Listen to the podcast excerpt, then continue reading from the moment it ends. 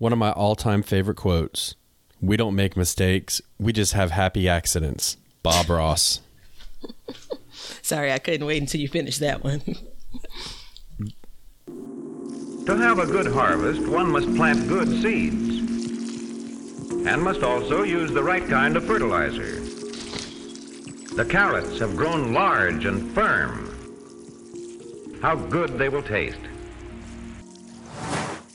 Welcome to the Backyard Gardens podcast, where we talk about all things gardening and give the information out for you to be successful in your garden, whether it's your first or your last. We are your hosts, Ben, the backyard gardener, and Batavia, the front yard gardener, one in the country. one in the city. And this podcast is a companion podcast to the upcoming documentary Backyard Gardens, a documentary about two families growing food for the first time in a world that lacks nutrition. Now, why would I use that quote, Batavia? Why do you think?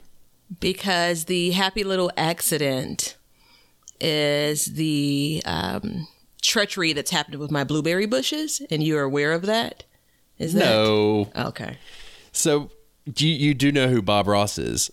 Is that the guy, the painting guy? Yeah. Yeah. uh-huh. Yeah. So, whenever you go to plant a garden, how many times have you done it just right? Each time. Oh, wow. Mm-hmm. Everybody heard it first here. Batavia is a special kind of gardener. Mm-hmm. I thought that's why you invited me onto this podcast to, to co-host with you because you knew there was perfection. Yeah. no, like uh, maybe the third year of me trying a thing, like Yeah, I've never- I get it right. I've never gotten it right. Hmm. But I will say that each time I make an accident, it always comes out better than if it came out if I did it perfectly the first time. Now, let me ask you: Do you think that um, these happy accidents are happening because you didn't fully plan out what you were doing? That's what happens to me. Like I get like 75, 80 percent through with my plan, and I'm like, okay, I'm going to start, and um, then I realize, oh shoot, I can't get to this this bed from this side. You No, like- it's just because I don't know what the hell I'm doing. ah, okay. But we're getting pretty deep already. Nobody even knows what we're talking about. We're talking about this because we are going to talk about garden design today. Either vegetable or flower, doesn't matter. So, that being said, Bob Ross is the man. He makes every accident feel a little bit better. Doesn't matter if you pee your pants or you plant your garden wrong, it always makes a little bit better when you listen to Bob Ross. Or if you pee your pants while in the garden, because you know. Because you get so excited. Mm-hmm, Yeah, there it goes. There it goes.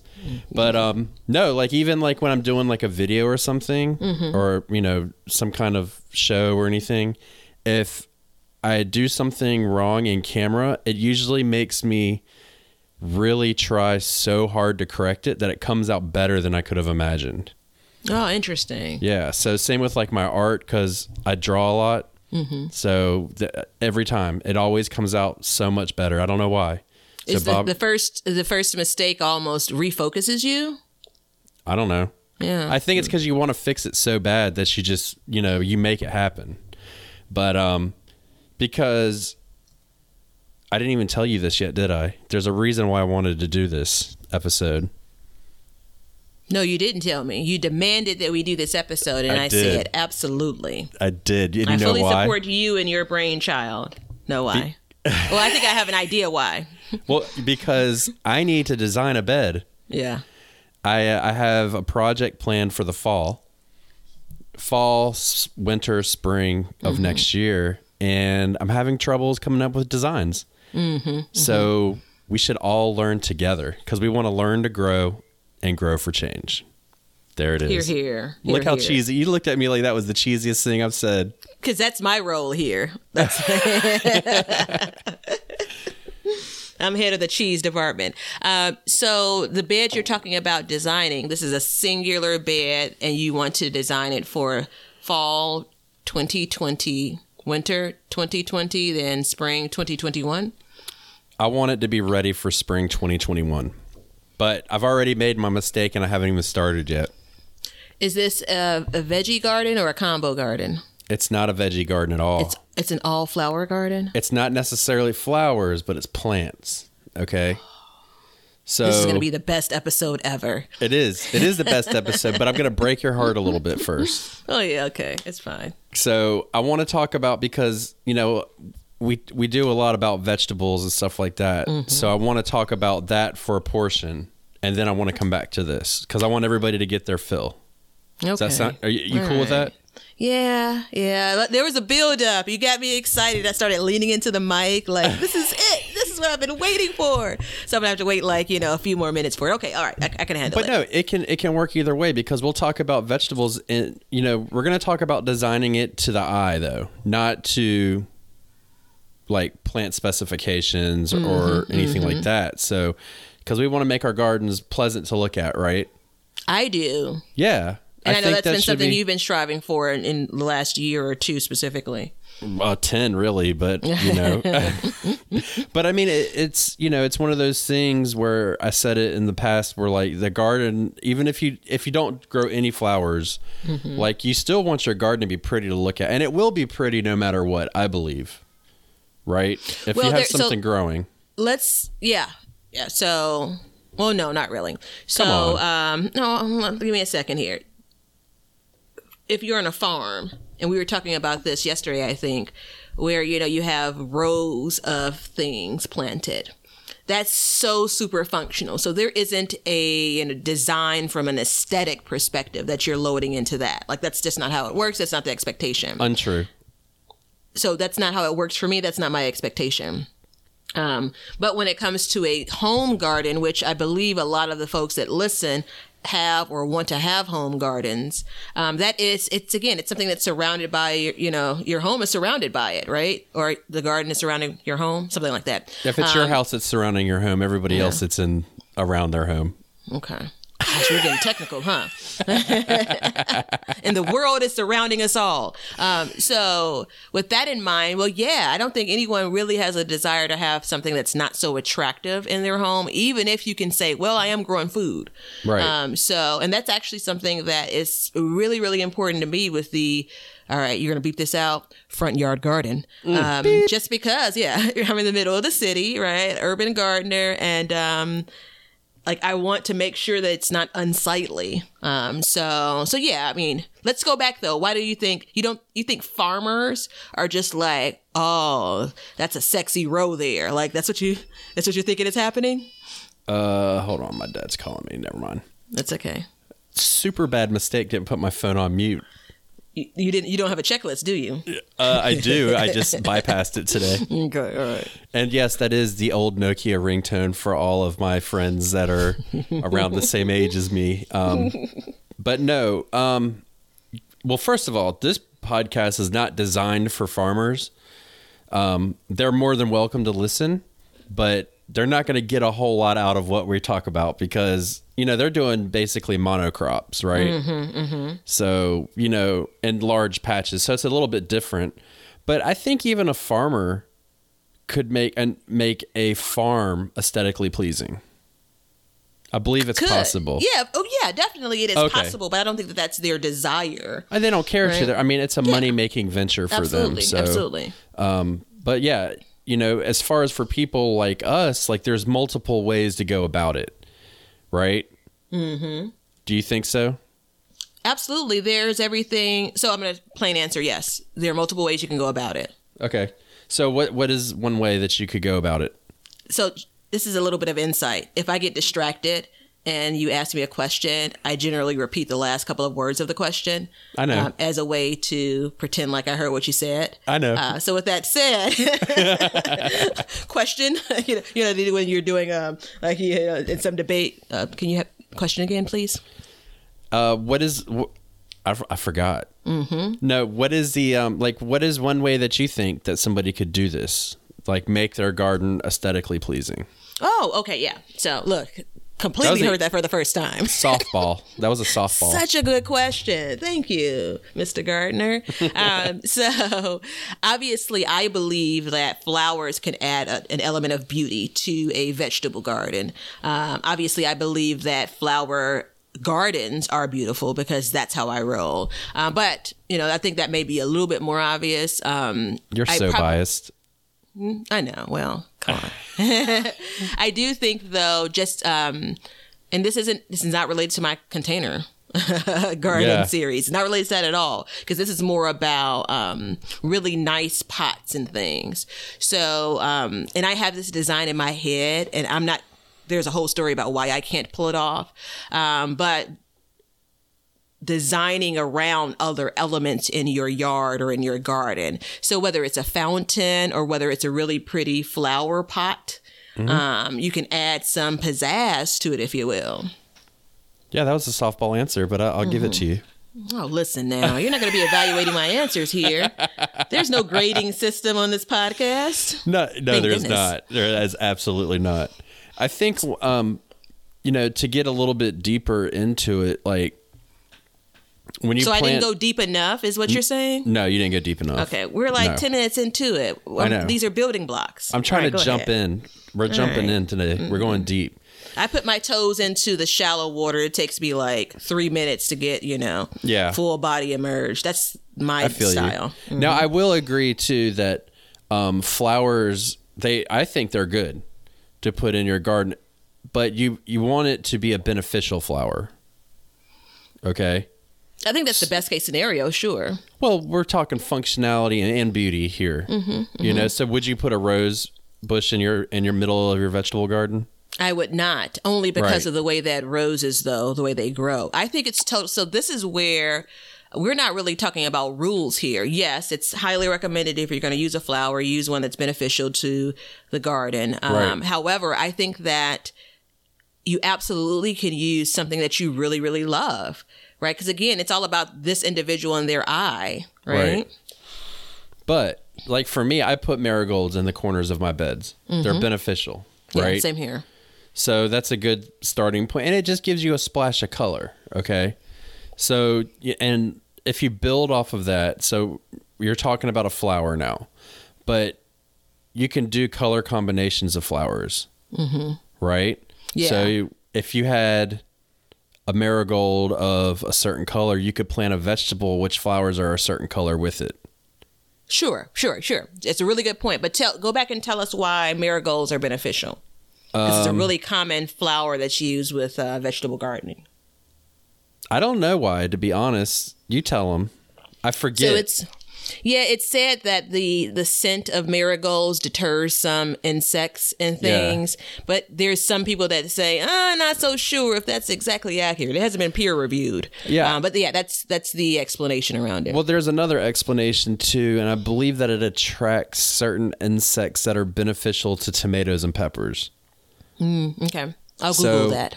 Yeah, you should Google the crap out of that. Everybody should for sure fact check me on that. Like, I could be just spouting off something, but I mm-hmm. believe recently I read something like that. But I remember when I first started gardening, that was just something I heard was like marigolds are beneficial to your garden, mm-hmm. and I just mm-hmm. always went with it. I just I really like the flower too, though. Um, I do, too. Um, I, I do, even like the smell of the flower. It does have a distinct smell to point that out, but yeah. I don't know if I've ever smelled them. I didn't think they would smell. Mm-hmm. But yeah, so you know, adding a flower in there and then color combinations. So like, and to be honest, I know we've talked about flowers in the past, and foxglove is my favorite. But really, an eggplant flower I think is beautiful.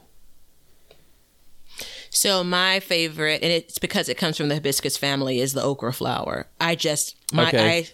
That's I'm up there, not going too. to start weeping. Like that's the happy, you know, like gosh, Yeah. it's so beautiful. I can't wait to see it this year. But yeah, Yeah, yeah. Okra flowers are pretty Mm-hmm. pretty up there too because they they get big. yeah. So you're talking about big splashes of color. But I think really what you want to go into is textures. Right? Because you're a texture guy, though.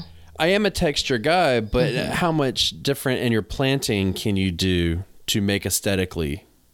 You know what I mean? Like it makes it makes a difference. Yeah, I, I don't. I mean, I'm sure that in my design, kind of texture comes out, but I, I don't think I consciously say, okay, I'm looking for this different texture, or I'm looking for complementary textures, or whatever. You know. So when you put your garden together, what percentage of thought do you put into the aesthetics of your garden? The flower garden. No, vegetables. Oh, almost. I don't know, it's hard to say. I'd say um, I can't give you a percentage, but I can say the order, the way that I kind of order the design, right? So I'm, I'm gonna, not going to answer your question. I'm just going to give you some additional information that may or may not be helpful. Okay. so, so I designed the garden based on um, what I plant things in open spaces that I don't have to worry about covering for pests. You know, so I, as an example, let's split the front yard and the backyard. I can do whatever I want in the backyard is in my mind. In the front yard, I'm now kind of particular. This is year two of it. So I will not plant kale again or collards in the front yard or even cabbage, which I think would look pretty cool because I have been covering those with some type of netting so that white moth doesn't attack it, right? Um, so I kind of go through that checklist in my head first. And then I start to get into, which is like, it's a deep, dark hole. What plants like each other and what plants don't like each other. So companion planting and things you should avoid planting together. And then lastly, I think it's about the aesthetic for me when it comes to vegetables. Yeah. For me, it's about 1%. Yeah. You know, it's not much. But this year, Mm-hmm. I kind of, a little bit more, kind of made Mm-hmm. an effort to look into it and make sure, you know, try and make sure that I was doing something a little bit, bit more. But yeah, I don't put a whole lot of thought into it, but it's starting to change to me because, you know, and especially like this year, obviously, I'm getting into flowers a little bit more, but as a, a mostly a vegetable gardener, I look at it as, you know, how can I make this one space, you know, because my vegetable garden is a room in my yard. Mm-hmm, how can I mm-hmm. make this one space a little bit nicer um, and more pleasing to the eye? And one thing that I really like is stuff climbing on trellises. Mm-hmm, I really like it. Now that I have two trellises in the back of my garden, I feel like it gives that wall, that definitive wall, and that says, "This is it. This is your garden." You know what I mean? And then when you get that color on there, I, I like it. You know, I think that adds a little bit to it. I'm looking away and I'm wondering if I need to revise my answer. Have, have we started grading this paper yet? Are we? Ah, no. There'll be a bell but- curve. Yeah, yeah. So the um the trellis in my front yard, and that's where um I have kind of the, the cow panels and creating the arch. Like it's love at first sight, although it's a bit crooked. Which, if you see the any of the videos, now you got you'll all be looking for it. Like, Yeah. the yeah, yeah. Okay, I see it leaning. Um, so that absolutely was well. Uh, no, first it was about gro- growing horizontally, but it absolutely was. I like moved heaven and earth to get that trellis. Well, my uncle did because he drove like you know basically an hour both ways to go and pick it up. Um, so yeah, there is a, a little bit more, maybe more than one percent, but not higher than you know five Yeah. or six or seven percent for me when it comes to um, designing the garden for design or designing the garden for a look. Right. But now that you have your strawberries and they're ever bearing, you're going to have this constant red color, right? Such a good, you know, that listening device. That's implanted in my head. You're it's what you're thinking. So I've been going, here, let's make this decision now. So I have um, a new strawberry patch, new in that I transplanted my strawberries to a smaller bed. They came out of like a seven by three foot bed, seven by four foot maybe, and I moved them to a four by four whole story around why that's not so much relevant. Um, but I still have space in between the plantings, the strawberry plants. And so I was going through and saying, what do I want to plant in between? And I really, even before maybe this topic came up, I don't know, I can't track my thoughts with our conversations now, but I was saying, what should I plant in between? I could surely put lettuce there. Do I want green lettuce among the green leaves, you know, among the, the strawberry flowers and the red strawberries? Or do I want to do something like chard, you know, like a rainbow chard or something, you know? Of course, I could do spinach, but again, it's kind of just green. So I am absolutely with that bed. Gosh, are you're going to make a liar out of me of this episode. Everything is going to end up being out of for 10%. aesthetics. Yeah, yeah. So now it's like, you know, 12%, 12.5%. um, so, anywho, let's decide right now what I'm going to plant in the strawberry bed along with the strawberries. You should plant nothing with it. Audience, what are we going to, what's the decision here? Why nothing? Because they're going to take over the whole bed. That's what they say. That's the reason why I had them in a seven by four foot bed and it hasn't happened yet. Have you seen my you seen my strawberry patch, right? I don't think so. I've seen the strawberries you've pulled out of it. I put pictures on on and they've been in videos. Anyways, I started with four plants last year. I'll show Mm-hmm. you. I'll take a picture and post it so everybody can see it. And it went from four plants to this, and it's insane. It just they spread and spread and spread Yeah. and spread almost to the point of being invasive. Yeah, I actually would describe them as invasive, and that's the reason why I put them in the large bed to begin with. And you said that you planted yours last year or this year? Last year.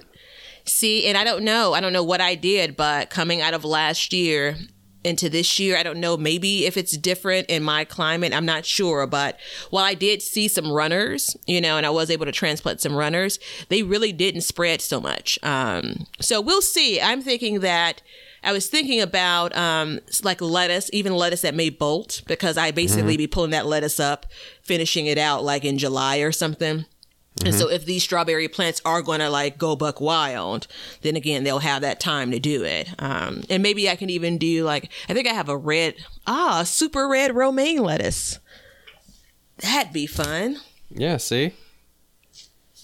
All right, decision you got made. it going on yeah so i mean the thing is is like you can do multiple things like that. And one thing that's a great anchor plant is like a sunflower.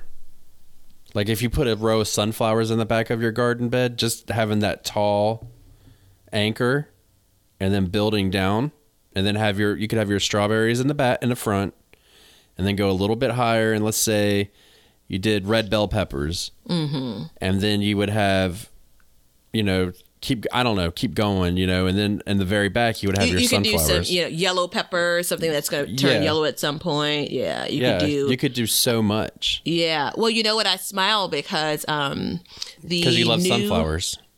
and it's a new love. Like I thought they were weird all of these years. Like it's kind of freaky looking. Like you know the little bitty eyes, which are actually the sunflower seeds, kind of freaked me out. That's a texture thing that made me a little bit uncomfortable. But then I grew them on a whim because I was at you know a local nursery and they had them at like for I don't know maybe like eight plants or something starters. Um, like for a dollar or something. I'm like, why not? Because you know, Yeah. by that time in the season, I'm just like, I'm buying and planting everything. And I planted them and like fell in love. But you know what? Also fell in love with them. What? Or who? oh, the squirrels. Yeah. Of So, course they did. it's um, sunflowers. Yeah, yeah, yeah. I don't. So I, I, don't like say- growing them because they're a pain in the ass. Because of the size. Because they fall over. and- Yeah, yeah. It is a little bit of work. There's definitely some staking, but that's the weird thing. So, you know, you haven't said it in a while, but we still believe you're the laziest of lazy gardeners. And I'm like right up there with you. There are just some things that I don't deem like, you know, worth my garden time. But stuff like that, weirdly, like staking things up, I'm totally okay with that. Um, and that's not just something you do that one time either, especially with something the larger sunflowers. Um, but anywho, I brought it up, or the smile came up because the new cage baby, um, which is in my backyard. So it's a cage now that's built over three beds. Um, I was thinking to myself, it's still a little bit inconvenient. The beds are four feet wide and it's sitting up um, right in front of a fence. So I technically can't get to the back of the bed. And so over the years, I've maneuvered in different ways and I can get to like, you know, from this corner all the way to the middle of the bed, but there's some spots that are kind of blind to me. So I say, you know what I should do? I should just plant sunflowers on, not like mammoth or anything like that, on the back row. So that's something that's going to grow, right? And I won't have to worry about it so much. And then I thought, like, the cage is only six feet tall, and I'd hate to have one, you're kind of hiding the beauty in this cage, although it's just a wood frame with wire. Uh, then two, I thought, ah, you know, gosh, that's they have deep roots. No matter the size, those roots could be pretty big if it's going to go four feet or higher. So, anywho, I think I've squashed that idea, but I do like the idea of that layering, tall, a little bit shorter, a little bit shorter, a little bit shorter. You know. Yeah. Now you got to hold that thought because we're going to come back to it. Remember. Oh yeah, t- I'm totally like jumping ahead, aren't I? No, you're not. I just want you to You hold brought up that thought. though. Yeah, Let I me brought write down the thought. I don't. My hands are full. I can't hold it. I'm writing it. I'm writing it down. So you know, c- colors and texture, and then like when you when you talk about texture, though, especially in a spring garden, you can get a lot of different textures going on. Mm-hmm, You know, a lot of different lettuces and you know head lettuces, leaf lettuces, chards, all that stuff. So you know, and then if you plant a couple carrots, you can get that kind of texture in there and stuff like that. So The reason def- why, go ahead. I'm sorry. no, you're good. I said the reason why I like this topic so much is because there's a, a part, especially depending on what you're growing, there's a part of the garden that just looks like a green bush. You know, there's a time where everything just looks green, right? You know, and um, it kind of lacks interest, right? Um, so obviously, out of the gate, there's some things that will, um, you know, leaves or flowers that will grow, not flower flowers, but the flower on the vegetable that will be a different color very early on. But I, I think I've mentioned this before the front yard garden, um, a lot of people would stop and then, you know, as we chat, they'd be like, oh, wait, you're growing vegetables? So they just, I mean, I think they just thought they were a bunch of plants or something, you know, because from a distance, it just, again, looks like a bunch of green. Um, but I think it does give you an opportunity, like you're saying, in a spring garden to fold in some things that may have more lively colors. Um, Well, and I one do- of the th- go ahead. No, no, I'm gonna, it's gonna be a womp womp moment. So let's Okay. save that for a little bit later. So I think too, you know, I, I denounce um, purple green beans a lot, purple b- beans a lot, purple green beans. That sounds weird to say that, but you Mm-hmm. Say know it what I'm five saying. times real fast. Burgundy beans, Yeah, okay. you know. Nice but then if if you go through it and you look at it as a color scheme in your garden, then there is a great opportunity to add some contrast into your into your garden. Absolutely. You know, even though when you cook it, it's not purple and it's depressing as hell. I'm letting you know, but I think that's a cool part of it too, though. I don't. It's I like think it's like magic. It's like food magic. No, it's not. It's science, but it's okay. But um yeah, so you know those are different opportunities as well. And then you have like your different tomatoes, you know, you have like your black tomatoes and your purple tomatoes and your Mm-hmm. Orange tomatoes, orange yeah. Mm-hmm. tomatoes and different squashes and all that stuff cuz I'm not too sure, but I'm pretty certain they don't taste that much different. Yeah, unfortunately, you're right. Um, so But wait, no. The- It's not unfortunate though. Cuz now we know why they have those. Aesthetics. Oh, oh, and but there's also the whole eating of the rainbow, right? You know, so there's different nutritional value depending on the veggie, obviously, and then in some cases, you know, your darker hues have you know different benefits from a nutritional value, and I'm not going to be able to go into them because I don't know them that well. Um, but I know like darker stuff, like purple stuff, is good for you, like purple green beans. But wait, Right. they don't stay purple. That's right. Um, so let me. They I wanted to. I can't wait to grow them this year. Um, so, and I can't wait to highlight them in all of my videos and shout out Ben when I do. No. One thing to note, though, that's it. It's a really good example. So, I let's say that I plant um, purple green beans, and the ones I found so far, I'm sure there are other ones. Do you want to know why every time I mention a vegetable, I'm pulling out a package of seeds? Because you have a seed vault in your house. and and this has officially become my toilet paper. Like this is a thing that clearly I'm just overbuying and hoarding. So Um, wait, you wipe your ass with seeds?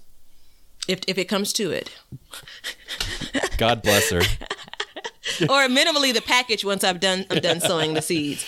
Um, so the beans that I found, and I'm sure if I search, there are probably some pole beans that are purple, but the ones I found have been bush beans. And so, you know, from a height standpoint, I have the package here. It says, um, it doesn't say height. Well, let's pretend it's, it goes up like maybe a foot tall. Yeah, it's like Um, a uh, I think they're like 10 to 14 inches. Yeah, maybe so. That sounds right. So 10 to 14 inches, we'll call it. Keep that in mind. And this is a thing that's a little bit harder when it comes to the design. Keep that in mind because what ended up happening to me last year is I planted my purple beans in a particular place. And once stuff started growing up around it, they were kind of hidden. So the Yeah. leaves of this this particular um, variety are generally kind of green, more green than um, definitely maybe maybe hints of like purple, maybe hints of it. Um, but it's easy to one miss them. Um, two, you get that beauty initially, but again, I had like Fordhook. I think it's I kept Ford Giant. I don't know. It's some type of chard that kind of grows up really big. It's large, and I planted that around the beans. And at some point, it was like, you know, where art thou? You know, so Yeah. keep that in mind if you really are focused on planting based on design for your Well, garden. you brought a great segue up, and Oh, that is wow. planting by height, different heights. So that you- was two high fives. That was Two two, high virtual fives. high fives. Yeah. so High you can, 10. high 10 so you can do different things too with that so you can have like i mean you i mean the possibilities are endless but if you go by plant sizes then you could have a mound in the middle of your garden coming down. You could have a slope going up. You know you can do a wave. I mean you could do a mm-hmm. lot of crazy things with it if you mm-hmm. really put the effort into it.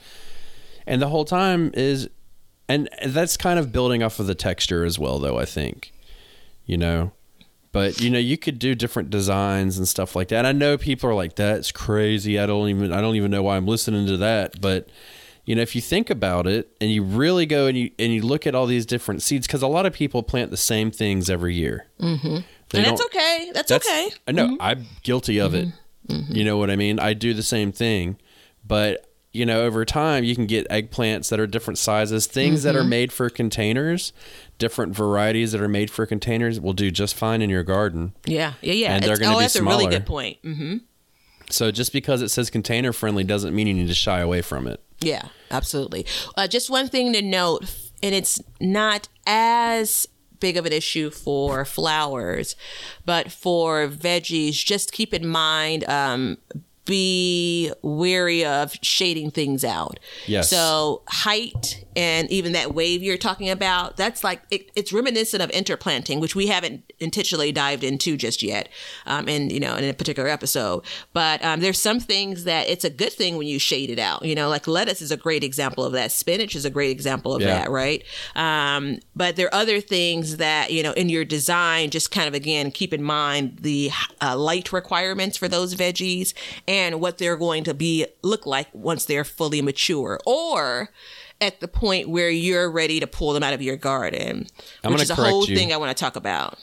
I'm going to correct you. Okay. Not necessarily light, but temperature. Oh, I think both. Both, but most vegetables require full sun. Yeah, yeah, yeah. yeah. So it's safe to say that when you're planting a garden, you need full sun, but you've got your big, you know, eggplant, tomato plant, something that mm-hmm. grows tall. Mm-hmm. That's a perfect place to start your lettuce for the fall and let it shade it out and still create, you know, fill in gaps and stuff like that. And it'll keep it from getting hot so it doesn't bolt. I think that's what I said. Yeah.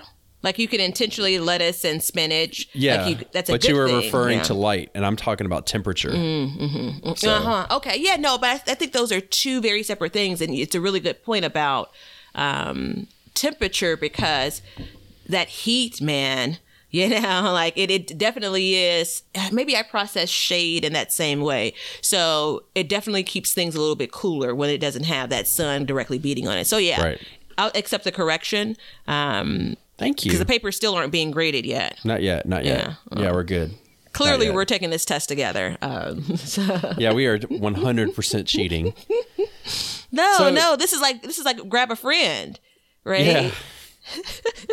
so when you go through and you and you think about it though, there's more that you can do to design a bed of vegetables that you can do, you know, Mm-hmm, using vine, vine potatoes, pepper or not Mm-hmm. peppers, melons, um, winter squashes, stuff like that to kind of feed in and also keep the soil cool beneath your tomatoes. Mm-hmm. You could use a if you have a pretty big space. And I say this, and I don't, I, I really can't tell you what pretty big is, but you, you'll be able to tell me for um, zucchini as a good example. So those that a single plant could get pretty wide if you don't prune it, right? But you could use that as a centerpiece, if you Yes. will. Yes, you can. know, um, Yes, you and can. then plant around it, you Or know, a giant so- kale, Yeah, yeah, yeah. There's um, what is it called? The dinosaur kale. that gets big, but I think it's like a walking stick kale or something. I don't know. It's You supposed to get super duper tall. Am I making it up? New No, variety. Go through your um, seed vault and find the pack. So the end of the world's coming, and Batavia has all the seeds for humanity in her house. Just so it you know. absolutely is walking stick kale, and it has an average of six to twelve feet um, per the internet. This is on um, www.rareseeds.com. Not a sponsor yet, but uh, but yeah, I've seen this on television, television on probably some YouTube video or something before. Um, and this YouTube is, is I'm television. sure, yeah, I'm sure it's probably for climates that um, allow that kale to grow every year. But that's again off topic. But yeah, something. It looks like a tree at six feet tall. You know, at ten feet tall or whatever. That's a part of my design this year Yeah. as a part of the challenge. Are we keeping track of the things you're challenging me to do? We need for our, our, the podcast no. log. We need to we need to track that, and or someone needs to keep us honest. Like you hear an episode, Ben challenges me to do something, and then it's like two months later you haven't heard about it. Yeah. Yeah, Well, you know, the fall is going to be riddled with like updates and like outcomes and grades, and there's probably going to be some arguing and there's going to be some crying. It's going to be, I mean, it's going to be a soap opera up in this Yeah. piece come Yeah, yeah. come fall and winter. But, the challenge was to add, um, and it's impossible at this stage for me to remember which episode, and it doesn't really matter. An episode we talked about, um, Edible landscaping. Oh, there it is. Okay, edible landscaping, one of Ben's favorite episodes, um, and we Uh, talked where about. I, no, wait, where I turned Batavia.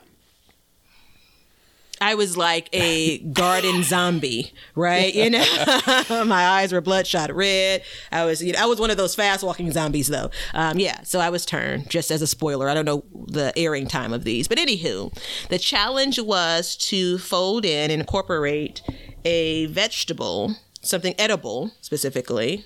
Um, so not necessarily a vegetable, but something edible into my flower bed. I have a street side flower bed, which mo- I mean, that's really the only place I'm planting flowers in ground. Most of the rest of my flowers are in pots. And so I accepted the challenge and we already eliminated some flowers while I can plant them. That's not, that can't be my Right. response to the challenge. But I did select okra one, it's a great space to grow it. You know, it's full sun. It's the most sun my yard's going to get. And I'm envisioning it like you described it before, like as a centerpiece, as the, the, um, almost like not necessarily a hedge, but kind of a circular design of okra in the center. And then everything else kind of is lower and viewing when in that particular bed. So I'm picturing, and if they live, because they are going to live, my uh, seed starts for okra. I have a burgundy okra. How do you feel about bur- burgundy okra? The same. Okay. So I have a burgundy okra, and I can imagine the okra um, pods and the flowers. I'm just, I'm getting excited now. Dude, you can you can literally watch the flowers bloom before your eyes a, and turn into okra every. You could sit outside in your garden all day and watch five okra go from f- flower to fruit to harvest almost in one day. You think it's garden magic, or do you think it's science? I think My it's- vote is garden. I mean, it's magic. obviously science, but it's definitely magic to watch that happen. I mean, it's I, I it's hear that as so you said science, but I think I heard that as garden magic. Like Yeah. that's a translation. Like Yeah, for me, it is. I mean, on okra, it really is. It's it's Yeah. amazing. It is the most amazing vegetable you can grow. I think so. I mean, I know that a lot of people don't like it from a texture perspective. Real quick tangent on that. The first year that I grew okra, I had um some I had a guy working on something here and it was my first time growing it. No, no, second year. First year I grew it, I didn't know when to pick it. So I just kept on watching it cuz you know in the stores you can get some huge okra. I kept on watching it, kept on watching it, then I realized, "Oh, that's tough." You know, They got to so be I- like pinky size. yeah, so I, I let it get too big. And then the next year I was conscious of it. So I had a guy working here and he's like, you know, that okra's ready to be picked now. And I'm like, you know, there's always someone that's going to tell you what to do in your garden, right? And so I'm like, no, it's fine. And so he's like, it's going to be too big in the morning. And I'm just like, damn it. Sure enough, too big in the morning. And that's when I learned the lesson of like literally grows overnight. You want to hear know? my my first um, experience with my okra? Mm-hmm. I grew I grew I grew up eating fried okra, Mm-hmm. and so I grew it. and I was like, you know what? I'm fixing to steam this. Man, it was a big old bowl of snot. It was disgusting. I love snotty okra. But But there's so many other ways to cook it. Like I like to put yeah. it in soups and stuff like that. Yeah, it is definitely a thickener for soups. I actually um I discovered a recipe. No, I'm joking. Um so I did roasted. Nope, nope, nope, nope, nope, No, nope. are we you- No, it's my turn it. to give Okay. out the recipe, and you're Okay. not stealing it today. Okay. Rewind. You don't get a freebie. that doesn't work that way. you know what? I was saying it and I thought, dang it, I'm spending my, you know, recipe You're- on this talk. Yeah. Yeah. All right, let's pull it back. Let's pull it back. Garden No, let's design. not. Let's um let's do this. I think we've covered basically vegetable garden design. Okay? I think we're good. Now let's get into the meat and potatoes of this. Do you see my posture? Do you see how I'm like leaning into the microphone, leading into Yeah. uh, the video here? Okay, I'm sorry. I'm just So you know. so let me tell you how I screwed up already and haven't even started yet. So I have a big fire pit in the middle of my yard. Mm-hmm. Or not a bit. The fire pit itself is small, but I made a seating area around it, and I had this brilliant idea. I'm gonna make it a hexagon. Mm-hmm, Okay, which is nice as is, but then Yeah. we start looking at it, and we're like, you know what? It's a room. You know, and again, we're going back to the room thing. Sure. It's a room Uh-huh. in your yard. We want to make it so it is more enclosed, but there's more to look at around it. Mm-hmm. So, that being said, I'm limiting myself to where I'm not redesigning the actual seating area, which is the issue that I'm having. Mm-hmm. Is if I build a border garden around it, and when I say a border garden, I'm not going to put junipers in there and some monkey grass or you know what is it called liriope? I think is a technical term for it. You know, this I'm not, year you're not. Go on. no, that's not going to happen. Okay. So we're looking at it and we're like, how do how do we do this? And I've been researching, researching, you know, garden design because this is all new to me, and I and this is where we're going to go back to the heights. Mm-hmm. So, you know, I did my shade garden and I tried to do it by height. So the biggest thing in the back, kind of coming back, you know, forward, kind of like a slope. Mm-hmm. And then I realized during this process that I'm not completely happy because I don't want it to be like a just a, a gentle slope down. I want it mm-hmm. to be staggered throughout. So we're going through and it's like I want to do perennials. I want it to be ultra drought tolerant to an mm-hmm. extent. But what we also want is we want it to be spring flowering and fall flowering because those are the two seasons that we're going to be out there sitting in it. Just to make it just a little bit more complicated, mm-hmm. okay? Mm-hmm. Yeah, So- I'm I'm ho- I'm glad you realized that. So then you go through and we start talking about it. And I, I want everybody, like, I don't know how much landscaping people have done around their yards and stuff like that, but it's literally the most expensive thing you can do to your house. Is you think? Yes, you can rip out an entire wall Oh, okay. and yeah. like re- put a bar in cheaper than you can like landscape your yard. You know, hmm, you can do a lot of things for less money inside of your house. And you, as you know, and everybody listening to this knows, buying plants is a habit. You don't stop all year. It's it can get out of hand, right? oh, you know, I know. Yeah. And I I wrap I'm my looking arms at around you like it. laser Listen, beams through you. I I wrap my arms around it and I embrace it and I cuddle with it. Right. I accept it. And so, what really set this off is, as you know, and everybody listening, is I have problems growing grass in my yard because it's hard for me to water it. It's it's Mm-hmm. really what it is. It's hard for me to justify watering grass. Oh, okay, okay. Okay. Now we get to the truth. Oh yeah, that's not. I mean, that's not a lie. I, Mm-hmm. I think watering. I mean, I think golf courses are the biggest waste of resources on the planet. They're Mm-hmm. ridiculous. Even though the game may be fun for some people, I think it's just a waste of water. But that being said, you come through and now we're, we're looking at it and we have this hexagon, right? And as you walk off my back porch, there's the first flat edge. So we want to leave that with you. open. Right? So you can just have a nice walkway. So then what do you do? Do you enclose it completely on your garden design? So this is a really good problem to have because um, the I love, love, love. Even going back to vegetables, I love the idea of a sitting area in the garden. Um, so let's let's put that in this parking lot that, as they say in business. Um, so I think that um, one of the mistakes we often make is we try to fill things up, fill it, fill it, fill it. I think you leave it open because I think you really want to be able to maneuver as n- real. That's really natural. So once you start loading that stuff in and kind of blocking that in, you see what I'm doing with my hands. Yeah, you block Then, I it mean- off like a wall. Yeah. Then you you're like walking the long way to get back to your porch. You know. No, like you walk into it, and then the thing is, is like you'll feel like you're totally enclosed. Mm-hmm, mm-hmm. Now, is that a good thing or is that a bad thing? And we're we're referring to like a fire pit area. Yeah. Okay. Yeah. So you have to think about that. And then the other problem we have is like, okay, it's a hexagon shape. Do Mm-hmm. you make the border around it just extend it by a couple feet and make it an additional hexagon around it? You know what I'm saying? So- or you can't because in my mind you can't combine straight edges with curves, curved edges. Uh, see, I'm not at all that literal with design. I think that you close off whatever your back is to.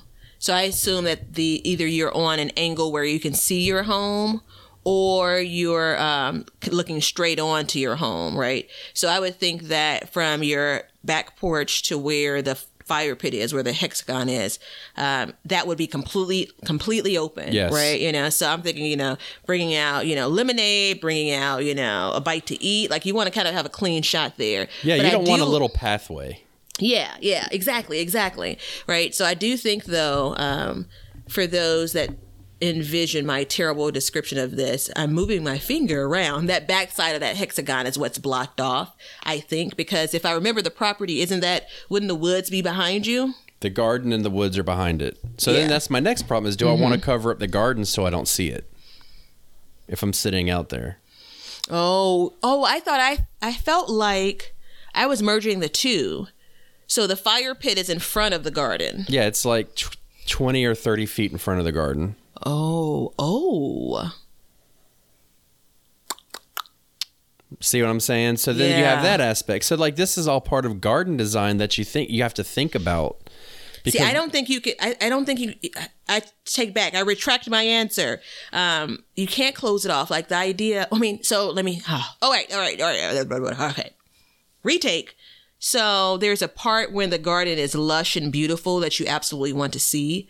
But for me, there's a part when the garden goes wild. Remember, I said my grandmother says, "Let it run Yeah. wild," and things start to die off, and it Yeah. it, it ain't looking the best, you Yeah. know. So um, then I don't know if it it would be kind of nice to to have that closed off. That's an interesting dilemma. Right. I think you need to do some some footage of this. There's I mean, yeah. Well, there's it's coming. I mean, this whole Yeah. process is going to be very well documented. Mm-hmm. But we want to, you know, these are all things that one has to think about when you're landscaping. You know, and when I say landscaping, you're building a bed, or I'm not talking about putting in grass. Like I don't care Mm-hmm, about that. We don't even talk about grass on here, other than you shouldn't have it to cut it. No, But um, and I we're absolutely anti-grass. No, I mean, no, it, it's fine. We're I not it, anti-grass. but- I'm not yeah. anti-grass, but I am I am anti as much grass, and that's another reason for doing this. Is it eats up more of my yard that I don't have to cut. Mm-hmm. Right? So, um, I'm not anti grass either. I don't have any grass. I have like maybe a small patch that's maybe, you know, five feet by like two feet. And it's one of the, because the, the yard is basically connected, connected. So it could look like my neighbor's grass because I dug up everything else, right? Um, excuse me i think it's odd though when people if you're cutting grass at all unless you have a huge lot you're cutting grass right you know so i've in this home i never had a backyard grass so it was only the small spot in the front yard so it didn't matter if it was for the small lot that size or twice the size or even three times the size in my mind you're pushing the, the mo- lawnmower i didn't pick a, um, dig up my grass because i didn't want to cut it i dug it up because i wanted to grow more food Right. um, but but yeah i mean i i, I don't get it but yeah, i hear it often And I don't want to grow food in this area Yeah. at all. so It's going to be the only place that I don't grow food there where something's growing. And and good for you for like really calling that and making that kind of one of Yeah. the principles of the area i do want to um i really want to drive the point home of enjoying the space that you're building Yes. and building it designing it for the purpose of enjoying it yes. um That's the it- holdup. That's the whole Yeah. holdup. And you know, you want to know something interesting? So my wife does not do anything in the garden other than weed. Like my job is to grow it, build it, take care of it, everything, and she washes it and cans it. Yeah. And she That- kills what needs to be killed, i.e., weeds. But yeah. Yes, mm-hmm. Mm-hmm. and that's it. And then we were we were going on our afternoon walk the other day, and she was like, "I was like, what do you want to do out there?" And she was like, "I want spring and fall blooms." And I was like, "Son of a bitch! I wanted to come up with that." Don't you love how poetic that is? yeah, I was like, "You're killing me here. That's my job. Why did I think of this?" I'm proud of you for giving her credit for it. Oh, dude, one hundred percent. Yeah, so that's actually um it totally goes into the design. Um and like bloom time for flowers. That's probably, I believe, I believe the first mistake that we make um, as new flower growers is getting a flower that wants sun and putting it in the shade, which isn't the end of the world, but more specifically, getting a flower that wants shade and putting it in the sun, right? So I think that's probably the number one mistake that um, you know flower buyers make, right? Flower planters, gardeners with flowers. Um, I think that the other mistake, and it's so easy to do, um, lilies, which are in my top ten favorite. It's closer to number one, but I I can't I don't want to misquote myself. Uh, so they're in my top 10. The, is it aesthetic? Est, est, est, what is, how does it pronounce? The ones that grow, that grow up kind of, um, straight and anyway, the, they only bloom for a period of time in the, um, in the season. And I Yeah. didn't know that. And I love them. Uh, so not the day lilies that kind of spread all over the place, not those, but I love them so. And when I first bought them, I didn't know enough going back some years to like really read the tags. It sounds silly. Like I didn't realize I had to read the information they were giving me, but I didn't. So I planted them and I'm just like, oh, one, one, I bought them that and they were already bloomed Damn it. huge mistake with this particular flower. We talked about this previously about it's not necessarily recommended to do that in general, but huge mistake. So I didn't realize the clock was already ticking. Planted it, was admiring my handiwork. It was in a little bitty bed. I had the hardest time even planting them because underneath the soil was so many bricks from when the, the home was built, yada, yada, yada.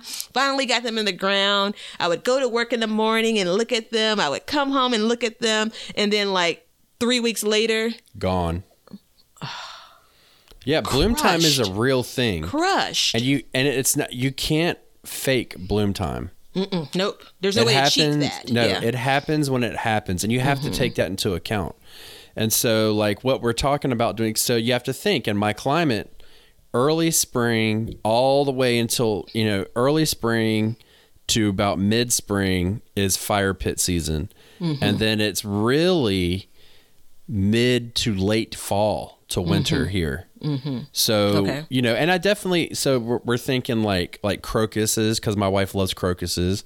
I've never heard of crocuses. Crocuses. They poke up through the snow. Like you should have them in your yard. Um, they're they beautiful. purple? Yeah, they're purple, white, yellow, orange, whatever you want. But purple is the natural color, I believe. I have seen them. They kind of put you in the mind of tulips. Yeah, but they're like four inches tall. But yeah, they I'm will poke up Yeah, through almost the like snow. ground cover. Yeah. So what we did, and- this, so when I remember when I told you that my wife doesn't do the gardening, Uh huh. she goes, "Yeah, I planted some um, crocus bulbs," and I was like, "Okay." And then um, they they pop up, and they're not crocuses. they're how do you say it? hyacinthus?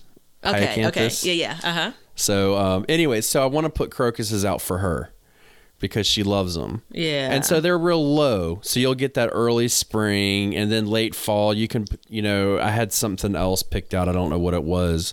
But, you know, we really want to focus around perennials and stuff like that because mm-hmm. we want it to be low maintenance. I don't really want to be putting stuff in that section. I want to do it one time and one time only. Mm-hmm. And so, you know, and we're thinking about anchoring the back of it with like a large bush. And so the, the question comes is how big do you want this bush to be?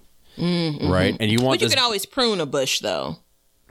you can, but I would rather oh, lazy not be gardener. pruning. Yeah. Yeah. Okay. Well, yeah. no, not necessarily. Like if the bush, like if I saw a bush and it, I was like, oh, I like that. It grows twelve feet tall. Oh wow. Yeah. Like I'm not going to cut two thirds of it off. That's not good for This like is to- evergreen level bush. Yeah. Yeah. hmm So you have to be careful with that. And the other thing too is I don't necessarily want it to be like pure flowers. You know what I mean? Like I want something. Mm-hmm. That's a texture thing too. Yeah, well, it is a texture thing, but I feel like you need a break from the color. Like it would get so intense at times. So the level of happy that I would be in uh, with all that color. So um, I I think so. We talk about bloom time being so serious, and it's easy, right? You know, so if you're buying them in any most any big box store and then a bunch of nurseries, and if they don't have it tagged, just ask someone. Like they're going to either say spring, you know, summer. Um, if it's what um, mums or something, it's going to say fall, or it's going to say like spring to summer or spring to fall. Like it's going to be tagged so you'll know. Yeah. Um, so once you fall in love with, and I've fallen in love with flowers at you know a store and just said, I just I can't just you know I can't justify it in my garden in my space for this dollar amount. I mean, it's only going to be spring. I actually bought and didn't get a chance to plant them, and I'm hoping if you guys know because I don't have a lot of experience with planting bulbs. I'm hoping that I can hold out and plant the bulbs I bought last winter this fall, basically. Yes, So I've as long as you some keep things back cool. and forth. Yeah. Okay. So they're in my What basement in a closet. Um, I got tulips. And let me tell you, I love them. I've never planted them, and you know why? It's the same thing with that lily, you know. So they look great until they don't. And they start drooping. Downtown Chicago, um, they you know they obviously pull those plants out and flowers out over the season. So you know it's spring in downtown Chicago when those tulips come up on Michigan Avenue, and it's the most beautiful sight. And then, like two weeks later, you're walking, and it's just like, whoa, they're all wobbly and yeah, like they pissed me um, off. Yeah, so and but they have a whole crew, obviously, you know, all of our tax dollars, and they pull that stuff up and put something else in. So that's not I don't have that kind of space, time, or really money. So I that's why I never made the leap for tulips. Um, I actually was going to try tulips in containers, and I may still do that um, because I am like you in that I love annuals. That's not like you, but I do want to continue to invest in perennials. Right. I do want to forget what I what's in the ground and then come out one morning and it's like, oh hey, there's a little flower bud waving at me. Like uh, that makes me happy. Because what is a Um, perennial? It's your good It's old your pal. best friend, yeah. yeah. It is too, if you think about it. Like, I mean, I don't know. It's something to be said because you go out. Say, here's the deal with annuals, and this is why I don't want to put them in that garden space, in that bed, is because you go out, you get your annuals, and they're teeny weeny, you know, plants, and then all summer they grow. But until that time, and this is going to be the key time that we're going to be using this area, they're not going to be look. They're not going to look like anything. Mm-hmm, mm-hmm. You know what I mean? It's just kind of sad. Another even- note for Go ahead. Another note for annuals, though, and this isn't even about being a lazy gardener. This is just being realistic when it comes to maintenance. For most perennials, while some perennials it's recommended that you cut them back at the end of the season, some it's recommended you leave them be. Um, but annuals, at some point, it's a dead plant that's not going to return, and either you're pulling it up at the end of the season or you're pulling it up next spring, right? You know, so there is a little bit more maintenance to those, obviously. Um, so It that's is. again something that, not necessarily for design, but something to consider when it comes to what you're going to make your investment in, Yeah. Now, so like, investing your time, right? so we plan to buy our plants at the end of the year Mm-hmm. when everything goes on fifty percent off. Mm-hmm. So we're gonna go in there and we're gonna have a clear idea of what we want, and we're gonna walk out with something totally different based on what they have. and that's just how it works every single time. Yeah. yeah. So there is one bush, I believe it was called the Bella Soul or something like that. okay. and it blooms um, late summer all the way through the fall. Mm-hmm. And it has orange blooms on it. The only problem is is you can only get them in like two places in my state. Oh, okay. so i'm probably going to have to make a road trip because i'm pretty much sold on it because you have to remember too if you're going to have fall blooms you want fall colors. Mm-hmm. Oh, that's a really good design tip. Yeah. Yeah, you're gonna want colors to the, for the season. Mm-hmm. Okay, and so what's another thing that's good? What is neutral in your garden? What is a neutral color? Burgundy in my garden. No, A green. and I don't know. Stop. White. Feed me the answer. Oh, okay. I thought white, but I didn't want to get another answer wrong. Goodness. and eh, like you know, uh, the pressure. green and white are your neutral colors. Mm-hmm. So if you start going crazy with everything, you know that hey, I and you want another flower, you can put a white flower in there, mm-hmm, and mm-hmm. it's okay. And there's gardens that have nothing but white flowers, and they look really good. Yeah. I believe it's um like cottage gardens are often designed with either white flowers or very light kind of pastel flowers. I thought they were purple and pink with white. I mean, they're definitely not reds and yellows. No, right? no, no, no. Yeah, I think cottages are like purples and whites and, you know, your basic colors because you can get mm-hmm. some crazy colors. But um one thing it's hard to get is blue. Yeah, we've learned that, right? Yeah. Yeah, mm-hmm. I've learned that. So be careful when you're going out and you're like, "Oh, I want blue flowers." Like you're going to, you know, it's going to be hard to get them. So let me ask you for flower designs, um, and what catches your eye? I'll even um, leave that opening. Do you like kind of a cluster of a color, or do you like to intermingle your colors?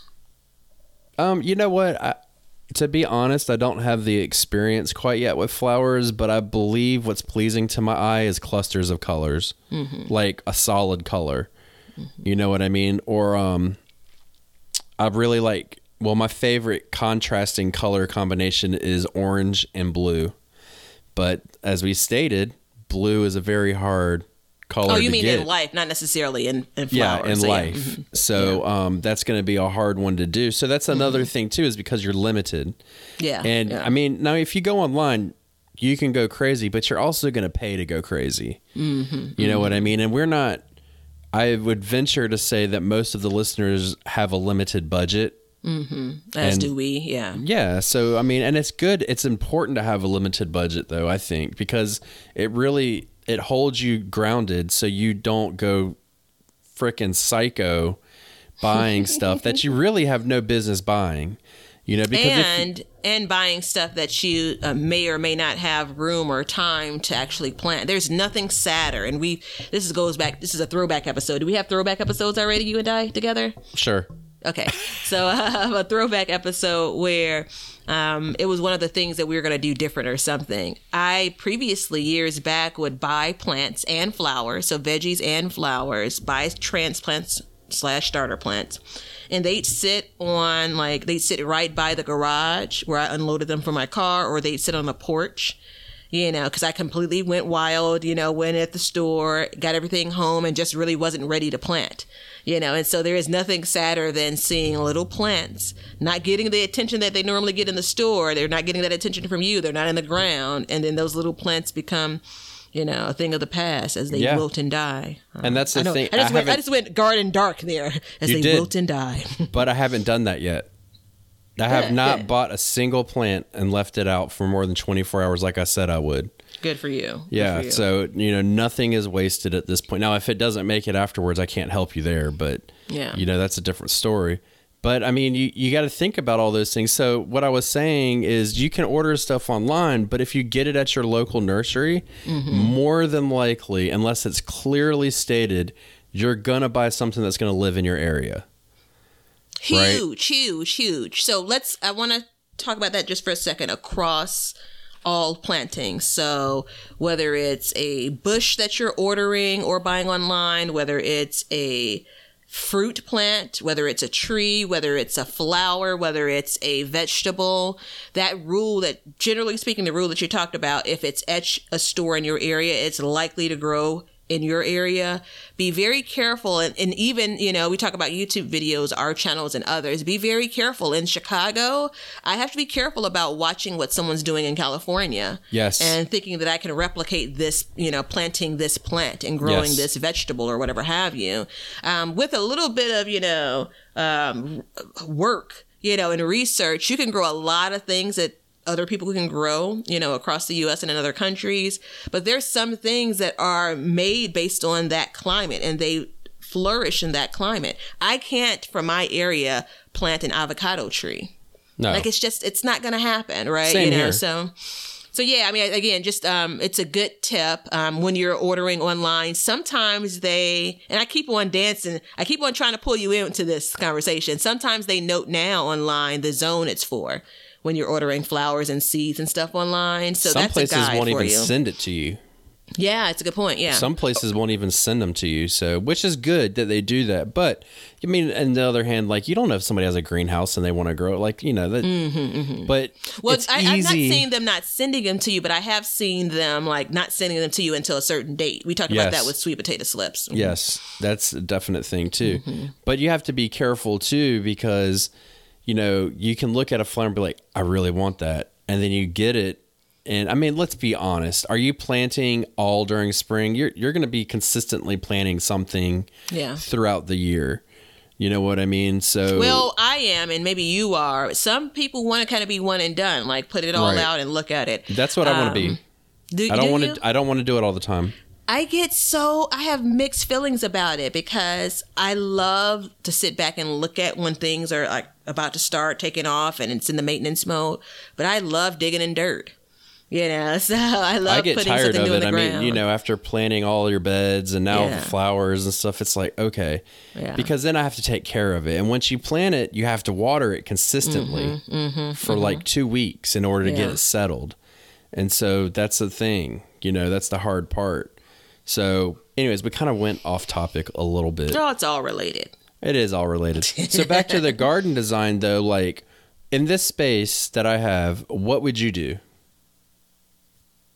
You got an Gosh, I think- octagon bed Yeah. or an octagon shape. Would you? yeah. Yeah. So how would you go around just edging out the bed on the outside, making the actual bed? Like, what shape would you think you would do? So I want to say that it would be circular of sorts and creating that hedge, but then again, I feel like maybe that starts to feel too enclosed. Um, how far across from one point to another do you think it is? I believe it's about ten feet across. Okay, yeah. So that's kind of small, all things considered. Yeah. So if Um, you block it in, it's gonna be tight. Yeah, yeah. So are you thinking of you're doing containers or are you thinking planting in ground? No containers. Yeah, because it's too hot there. Yeah, okay. Um, I mean, I would. I can't. I might put a container in there, but that's not going to be the like the whole Mm-hmm. that's thing. not going to be the like the design, right? Yeah. Um, so I definitely, I'd probably do kind of the edges of the oc- uh, the hexagon. So leaving the leaving a clear view and even walkway to the garden, and then leaving a because I'm kind of picturing it house, um, fire pit area, like almost a straight shot, and then garden. Is that right? Yeah. Okay. So I would basically on the um if the garden is south and north, if the garden is south, the house is north. It doesn't matter if it's not. And then the west and east sides are where I would put like my plantings. So it almost be like um, a half moon, if you will. Um, so I do like the higher things there. So the back Um, edge has to have something in it because that's the worst spot for the grass to fill in. Now you're just dropping the, but I forgot to tell you about this huge problem that's going to screw up your design, Batavia. No.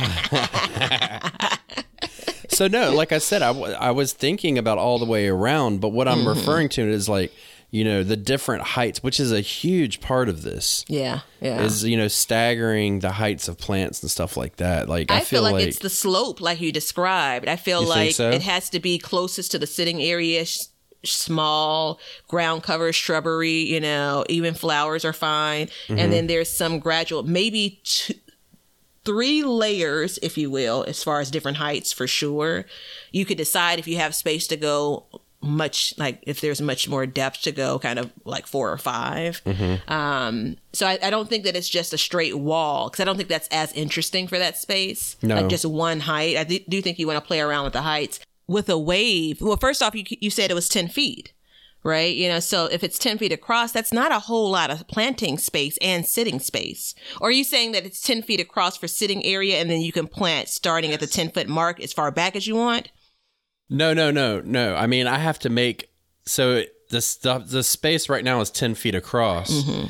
but then I want to add on to that. oh okay okay okay you want to So, make you it know- larger across Yeah. Well, I mean, you know, we're not changing the actual structure. Mm-hmm, So we're just adding onto the edge of it. You know what I mean? So Makes if sense? you're sitting if you're sitting straight across from each other, chair to chair, how far uh, across does that go? I don't know. You're asking me questions that I can't even begin to Well, I mean, are you are you really serious about this design or not so much? No, I'm joking. I'm Oh, joking. here we go. Wow, she had a dead serious look. totally joking. No, but I mean, I think those are those are things that obviously it's easier for you to stand in the area and figure those pieces out, you know, versus Yeah. us talking about them. And we'll we'll just do like a video and we can like you know as you stand out there, we can talk about that piece. But I like the idea of the wave piece from a you're sitting in a chair chilling out and you can see kind of literally a wave but Yeah. you're going to miss the flowers are kind of in that middle of that wave walking Right. up to it it looks good um, and it feels kind of sterile even to talk about like a stepping stone a stepping tier like we were talking about um, but i think that as you sit back if, so the question becomes you know in addition to wanting um, summer what no spring she said and um, fall. blooms you also want to be able to or ask the question from which eyes view do you want to enjoy this the most Exactly. Yeah, so- That's the key question. So, you know, these are all parts that you need to ask yourself before you take on a project like this. Like, I mean, I would imagine. So, like, when I do something like this, I don't really do it for myself. I do it for her. Mm-hmm, mm-hmm. And so, you know, I'm imagining that she wants to see it inside of it. yeah But you know, also on the outside in the summertime, you want to look at it too. Because I mean, literally in the summertime, there's. I mean, why do you want to have a fire when it's 98 degrees Yeah, outside? yeah, You know, mm-hmm, mm-hmm. I can't think of anything worse than sitting around a fire when it's that hot. yeah sure sure yeah So, but, i but, mean it's um, still a nice seating area too though no is it a nice seating area? yeah like even if I mean, it was it's a. It's gravel. Oh, you ah, know, okay, I, yeah, I yeah. carved it out and put gravel in it, so Okay. it's it's not like it's like fantastic, but we don't care about that. I mean, it's a functional piece. Like Mm-hmm. we use it to like burn scrap, you know, stuff when we weed and stuff like that. If we don't feed it to the chickens, we we burn it and you know wood and stuff like that. And so do you, know, I'll all sit ever up- sit there in the middle of the summer no not really. So the reason why I like that so much, I mean, not that you're not sitting there in the middle of the summer, but that actually allows you, like you talked about, like that's the reason why she says spring blooms and fall blooms, right? Right. You know, so but it does give you the opportunity to plant things that, and and I think what she may be saying, and you tell me if this is how you interpreted it, a set of spring blooms and then something that looks different in the fall, not necessarily something that blooms all season. Which way did you? Understand No, no, no. it? Yeah, She doesn't care if anything blooms in the summertime. Mm-hmm, mm-hmm, yeah. which I don't really either, but I also think that at some point, like, yeah, it'll be nice to see something in the summertime. Sure. You know what I mean? Mm-hmm, As you walk around outside it and stuff like that. Yeah. But I just, my biggest setback is, and you know, building a seating area is, it is a lot harder, I've come to realize, than actually building a flower bed on like this, a corner of your yard or something Yeah, yeah. because you got to get that space right, Mm-hmm, you know. And I did a lot of I, I looked up in a lot of places, and it, it seemed to me like a lot of people build like on one edge of it. to kind of look So- off in the distance at it. Well, no, like you know, you have like you'll have like half of it open, Mm-hmm, and then there's be like one edge that would just kind of like seal it off completely. Mm-hmm, So I don't really know how to go about that, but I mean, these are all things, and I mean, that's why we're not like jumping into it now. We're gonna take our time and figure it out because you know funds are limited Mm-hmm. and time is limited, quite frankly. And to be completely honest, I'm kind of done digging for now. so So remember I I, need a break. remember when I said that um there I I um I really enjoy planting and, and being in dirt all year long. There is Yeah. definitely a time of the year, the season where I'm not like I don't want to dig shovel wise. Like I don't want to kind of break ground again. I I want to I want to be able to take my hand and dig a hole if I can. can. Like oh, I saw this super cool thing and I'm just gonna buy it and plop it in my garden. So I definitely get that. Um, I think though, like what comes first, the seating area or the flower design, right? Or the flower Right. design or the seating area. And I think either way, it's and if you do them both at the same time, it's still kind of hard, right? So you already have the seating area there, and you again, you don't want to change that. That makes sense. So you're designing around it essentially. Well, a smart man would have done it all at once. Well, I mean, again, that's smart, But and that's then what's me. just feasible, right? You Yeah. know, we talk a lot about kind of building year by year. So We do. We do. That's something that's naturally happening. I really want a area in the front yard that I can sit. And um, the most recent bed that I built, um, which is now bed number one again. So I really considered like building a bench there and being able to kind of sit there and chill. But then I really realized that, you know, there's going to be a point where that's pretty warm. You know, that's pretty a lot of sun there. So Yeah. I said, okay, you know, I can just pull out a chair if I want and kind of sit. Because the reality is, I do have a nice deck area in the back, you know, so it's every area doesn't have to kind of, you know, duplicate the function, right? The front Right. yard has a function and it's not necessarily a kind of sitting and chilling out. Like that's, I have the backyard for that, you know, so. Yeah. But I mean, you also want to sit out in your front yard and enjoy what you grow, other than walking from your car to your front door. Well, you know, I do a um, morning walk, um, different from your walk. Like you're doing miles, I'm just walking around the, the property from the front and backyard. And sometimes I'll just stop and sit on the porch for a minute, you know. Yeah. Um, and again, I have a folding chair that you know, you know, the lawn chairs or whatever that you know I can sit in a particular corner now, especially when it's kind of now in spring and it's cool heading into summer. Um, even if it's sunny, it's still like a really nice view. Um, Yeah. So, and it also gives me a chance to socialize garden wise a bit, you know. So as passersby come by, uh, mostly last year I was doing work when I chatted with people, but now you know there's going to be less work to do this year for that front yard and more kind of marveling at those okra flowers. Yeah, and I mean, you know, my grandfather, what he did, I mean, he went and bought a park bench and put in his front yard, Yeah, and he would just sit out there and watch it, you know, and it looked good. I, mean, have you know. um I have an older sketch which believe it or not I do actually try to sketch things out sometimes. I have an older sketch where it was a full on like cafe table in the front yard. Um, and I did that sketch in the winter inside of the house and obviously not to scale. And so as I kind of got outside, I just realized it would make, make the space really compact, really tight. And that's another thing about design. You don't want, just keep in mind what you're really going to feel comfortable with. And walking space and space to move around is really huge, you know. Yeah. Um, you don't want to feel like you're like shimmying on one side, walking, you know, kind of sideways, trying to get in and out of a space that you've designed for perhaps sitting, you know. Yeah, you definitely don't want. I mean, that's worst case scenario where Mm-hmm. you have to like shimmy through a little pathway to get in there, and then you get in there and you're totally enclosed. Yeah, yeah. yeah. and you have no idea what's going on around you. Mm-hmm.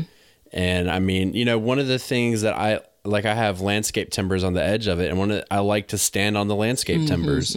So I need to make sure that when I do that, that I'll be able to, because that's something that I'm not going to stop doing. I don't know why. That's just what I do, you know. And my son balances on them and stuff Uh-huh. like that. So You know, those are um was that by design or is that just something you, you after you had them, you know, you put them in, you kind of realize, oh, okay, this is a cool standing spot.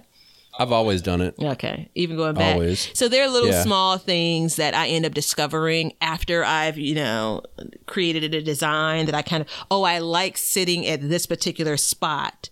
Or I like kind of looking at the garden from this particular angle. Um, oh, it's really convenient for me to. There's um, and it was very intentional. I had it built as like a ledge on the raised beds where I can kind of sit on it. But then I realized my bottom was a bit too big to comfortably sit there. so it is a great space for a coffee cup.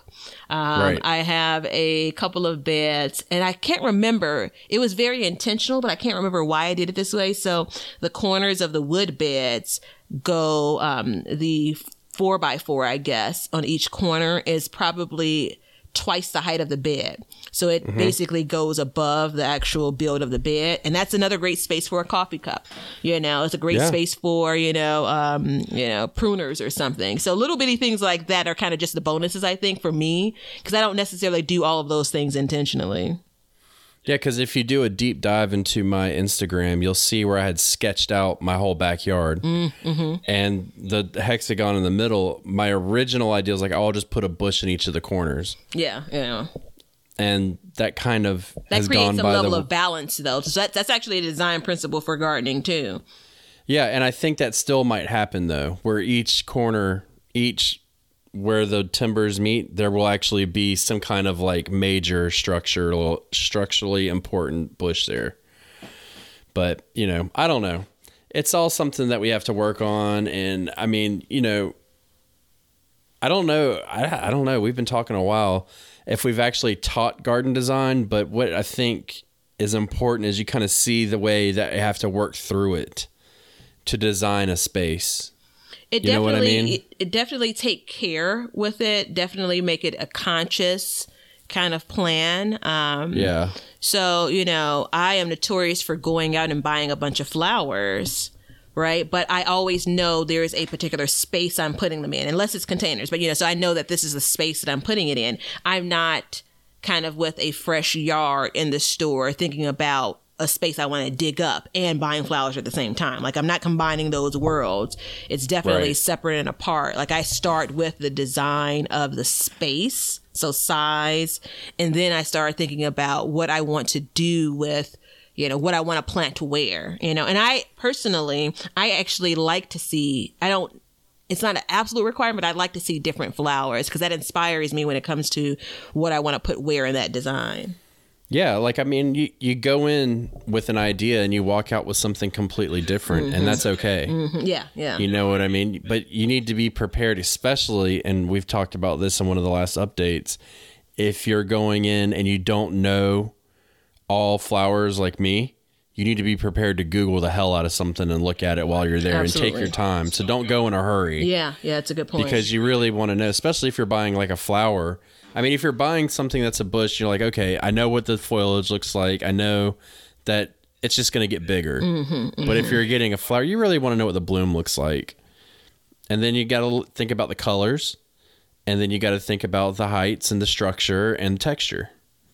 And those are all important things. let me know if you know or if any of the listeners know. I don't feel like compatibility issues aren't as big with flower planting and design as it is with vegetables. So that's Um, from what I understand, I don't believe that's the case unless you have like disease issues. So you definitely don't want to put different flowers or plants together that have the same disease issue. there definitely is like um you know uh, invasive flowers. That's a thing right? You know so you have that to consider. But i guess i'm saying that um and maybe this is me trying to convert our gardening listeners our vegetable gardeners that aren't flower lovers. I'm i'm, I'm like trying to convert one person at a time. Um i think flowers are easier. I said it. What are you gonna do I think that it's well, I, I honestly, I'm not. I can't tell you that, but I think that the decision process going through them is much more difficult, and that's a diff, that's a different beast in itself. You know, coming from somebody who I've gardened for many years and been around them my whole life, and now I know why too. Like my grandfather always grew the same flowers, and there's two reasons for that. One, the you didn't have the choices back then that you have now. Mm-hmm. 30 years ago, you mm-hmm. didn't. You know, you had your. I think he grew snapdragons, geraniums, violas and maybe something else. And those were like the ones that he really grew. But you didn't get these huge choices. You couldn't go on the, there was no internet. Yeah, there was no internet 30 years ago, really. You know, and when you went to the plant stores, like, yeah, you could get them, but it wasn't really, you know, it just wasn't like it is now. So it's overly complicated. Yeah, I think um, it's interesting because I was driving with my mom the other day, and we drove past a um, outdoor nursery that I go to, and I waited for her to say it because I thought I knew about it from my grandmother, her mother, but I wasn't certain. She, she said, "Oh yeah, you know." Uh, Mama and I used to go there, right? And so I said, "Well, yeah, you know, you know, I've gone there with her too, or she's told me about it." But anywho, um, that area has a bunch of different varieties of flowers.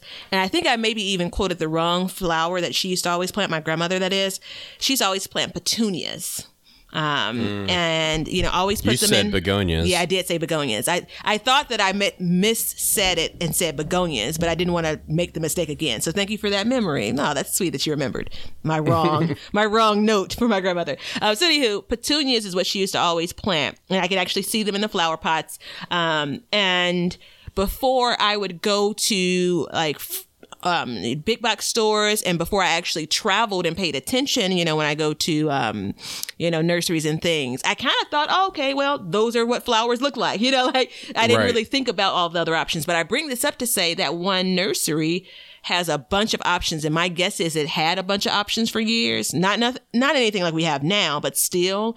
And I'm wondering now why she again chose the same couple geraniums were another one that she would plant, but the same couple of flowers is what she would traditionally plant. Um, I, I do want to. I don't because we've been on like an hour and a half now. I don't want to teeter into the whole. Are we just you know a generation that's making things more complex than it needs to be? That's a different podcast Mm-hmm. that will be happening.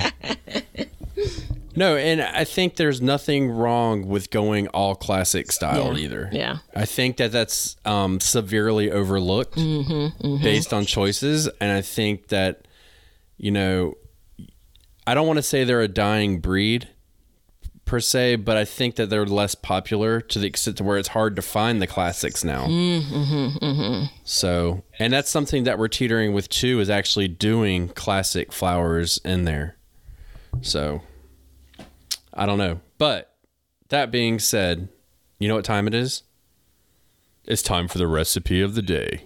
Did you hear my stomach rumble? Yeah. Yes. Okay. Let's go for it.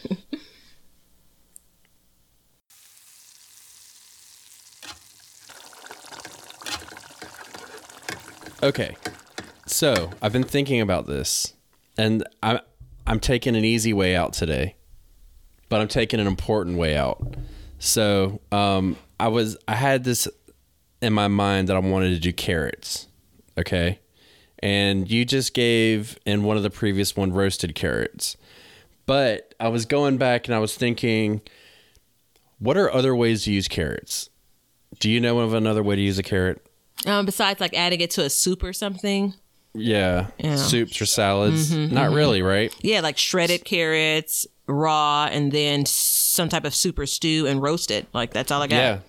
So I'm to go ahead and tell you that you were uh, hit it on the mark with shredded. So anybody that's out there and you have a, a favorite muffin recipe, shred your carrots really fine and mix them into the batter and cook and bake them. And the reason why I bring this up is because a lot of people have children and they don't like to eat their vegetables, mm-hmm, mm-hmm, mm-hmm. but they love to eat them muffins, Yeah, boy. yeah. And this is one of those vegetables that you can mix in while you bake and it will add sweetness and it'll get your Bugs Bunny on Yeah, with yeah, yeah. nobody knowing. And there's a bit of texture that you're adding to the the muffin.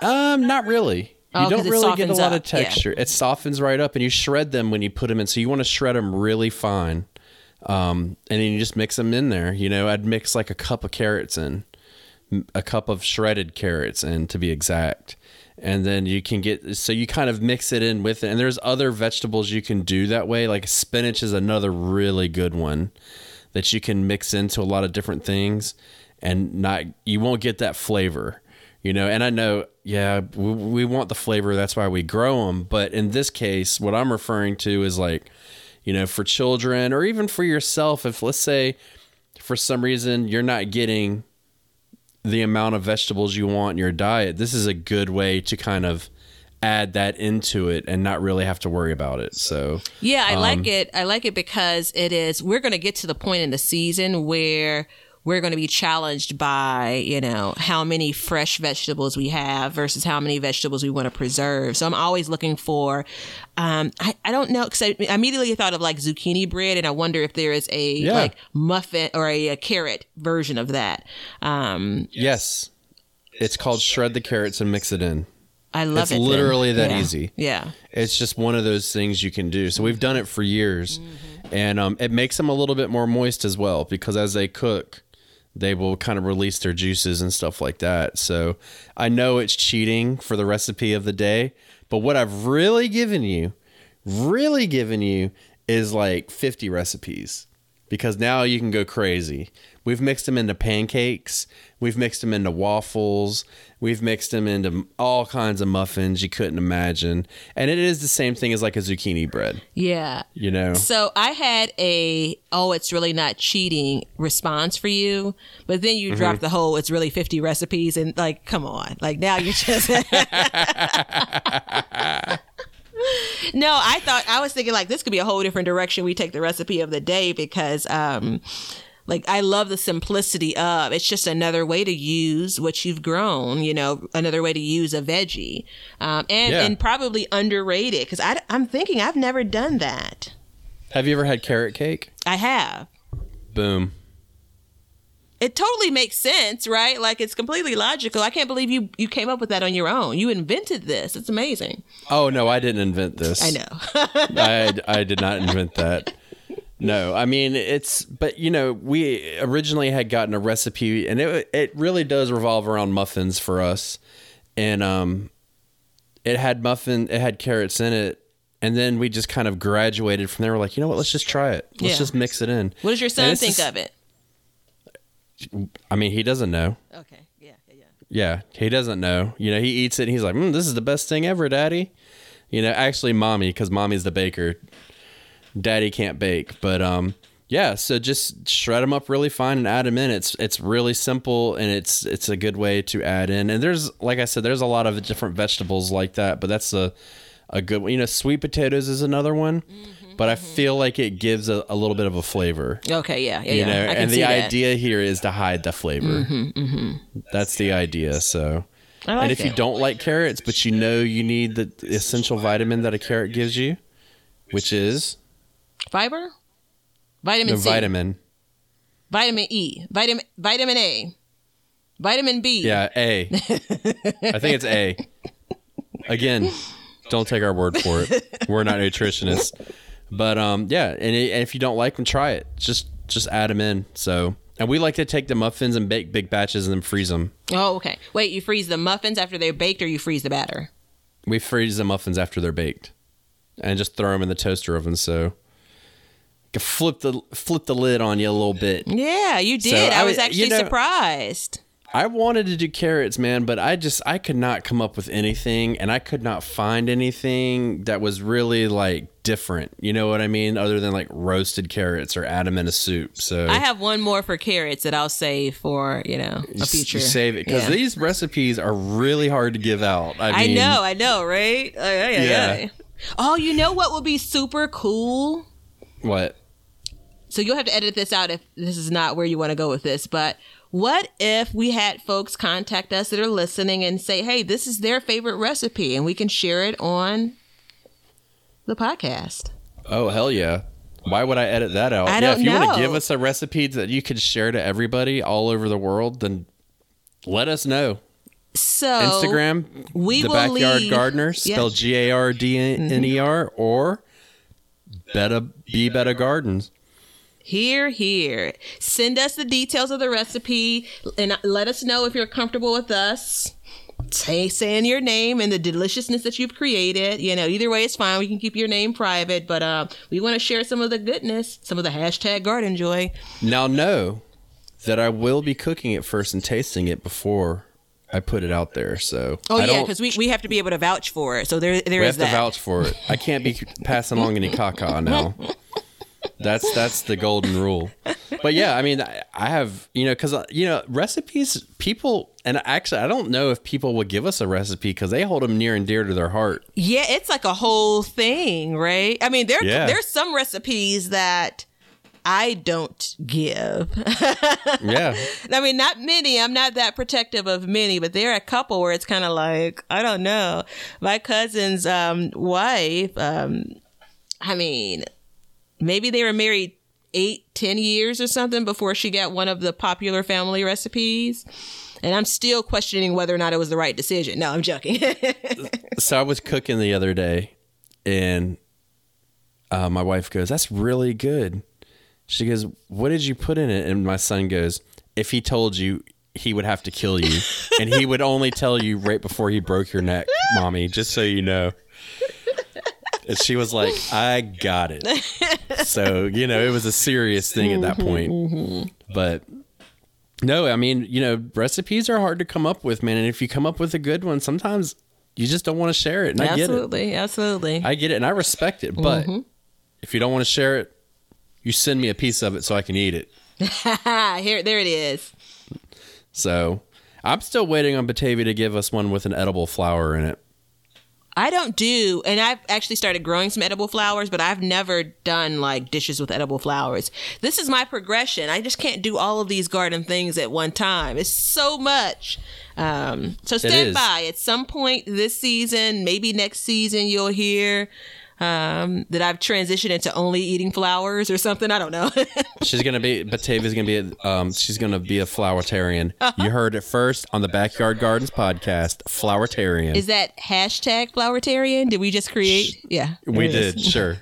She's a she's a flowertarian in the flesh. We're breaking the internet. Yeah, we are. It just did you hear it grind to a halt? That would be terrible if you just ate flowers only. Oh yeah, yeah. And not to be gross, but I bet you'd have some sweet smelling farts. At first, maybe, but at some point, that thing is going to turn on you. It would it would it would turn like a bad habit too. So um yeah, so look, I'm gonna do this project one way or another, and I'm gonna keep you guys filled in on it. And I hope that we've helped you kind of maybe understand a little bit about garden design. I mean, we'll break into it a little deeper at some point probably and give you like actual facts. But I really wanted to like talk it out and talk it through because as you know as gardeners, there's not always somebody that's willing to listen to you design something or just talk about your passion. People don't really care. They just like to look. So I wanted to bring it run it by Batavia and I've I've had to bite my lip so many times about this because I was like I want to do garden design. So I'm so glad that you held back. Um, because I have like been sitting up on the edge of my seat this entire time. This is like I feel like this is my retirement episode or something. Like I feel like my work here is done. Um, no, no, I had fun on this one. I um New host appreciate next week, Yeah, absolutely, everybody. absolutely. We're cycling them out. Um, Yeah. So absolutely, it's a fun project. I'm looking forward to hearing about it and talking more about it. Um, and again, I just love the concept of making an area that you really feel comfortable in and want to be in. So yeah. I have confidence that it's going to be something that's really nice. Yeah, it's just it's not a spot that you just want to walk by. You know, you got to sit in it, and Yeah. that's a different thing. Yeah. That's a whole different beast. So, um, yeah. Anything to tell the good people? Alrighty, so a couple of notes. Um, looking at the airtime for this, I'm going to make the commitment. And if something else happens, don't call me out on it. So we're going to be in mid June when this airs. Yeah, My garden's going to be planted. it should be planted before now. Before this airs. So we're going to be in mid June when this airs. My garden will be planted. I'm just trying. Look, everybody. I'm just trying to encourage her to step up her game. That's all I'm Is doing. this positive reinforcement? We don't want to say Go it a third time. The rule of threes. Do I need to say it a third time? Go back and listen to the episode of what we're doing new in our garden this year, and you'll see why I do these things that I do. yeah. Yeah, like yeah, you know, I wish I could forcefully deny this. And unfortunately, I need it, right? Like um it's I'm, I'm hoping that next year I won't have so many like kind of false starts and you know but um yeah, It yeah. happens. It Yeah. happens. I think what's going to end up happening is you're going to start in June and you're going to cruise into the fall this year. Mm-hmm, I think that you are going to meet your your goal because you didn't say you were going to extend it on both sides. You just said you're going to extend it. So I think you're Yeah. going to extend it. yeah. I got faith in you. And by then, I'll be in a place where I can actually make spring veggies like collards and kales. That's going to be that's the pivotal moment of this of my garden life, being able to start those from seeds. I'm going to break that code. Um, so I have that garden planted. Um, we're going to do a um, kind of month by month. I may sprinkle in some other garden tours, but check out my YouTube channel at Be Better Garden and you can see what the garden looked like before I did anything in May and then kind of what things look like as the garden starts to come alive and is actually planted in. Um, so then we'll do some progressions as the month goes on. It's it's one of my favorite things to do, kind of looking back on the space. So yeah, look out for that. And I can't really talk about what I have going on. I, I have to keep it quiet right now, but um, just stay tuned. So to all of your streaming platforms, hopefully we will be there. But um, it will be gardening related for sure. You do not disappoint with the teasers and then the big reveal. so I am like, I'm still.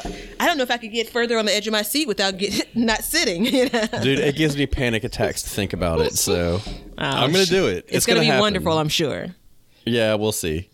I never think anything's wonderful until it's done, and even when it's done, I still think it's not wonderful. But that's just me. Like even if it was perfect, it's never perfect enough. You know what I mean? Yeah, if it's garden related, then I can be proud for the both of us. So Okay. yeah, I'll take it. And then if I have one fan and I'm happy about that. there so. it is. Yeah, But um yeah, so next week we have a garden update. So, you know, we're going to talk about I I don't even know what the hell we're going to talk about, but you'll you'll figure it out. I mean, we're going to be in like both of us will be in a full set of swing when it comes to gardening outside, right? Because you've been there for a while, so um, I'll be be joining you there. I won't be at the Yeah. point where I'm harvesting a bunch, but that's okay because again, it's all about the the process here. Yeah, I'm gonna be harvesting a bunch, so. But that's how it works. Show different off. zones, different zones, different lives. Absolutely. All right, everybody, stay safe, keep it real, and until next time, learn to grow. Grow for change. See ya. I hope you enjoyed our conversation today. You can find us at Backyard Gardens the movie on Facebook and Backyard Gardener on Instagram. And YouTube is Backyard Gardener, where I'm doing videos showing cooking and building gardens and gardening tips, all kinds of good stuff. And you can find Batavia at You'll find me on Instagram at b underscore better garden. And then you'll find me on Facebook, same name. And then I'm also over on YouTube at Be Better Garden. I am sharing hashtag garden joy every chance I get. I hope you enjoy. So if you have any questions, hit us up on all of our platforms, anywhere you want, and we will be more than happy to help you with what you can. And again, thanks for listening, and we will see you guys next time. Cut. Now you know why people feel like celebrating at harvest time. All over the world, people have feasting and good times when the crops have been gathered in.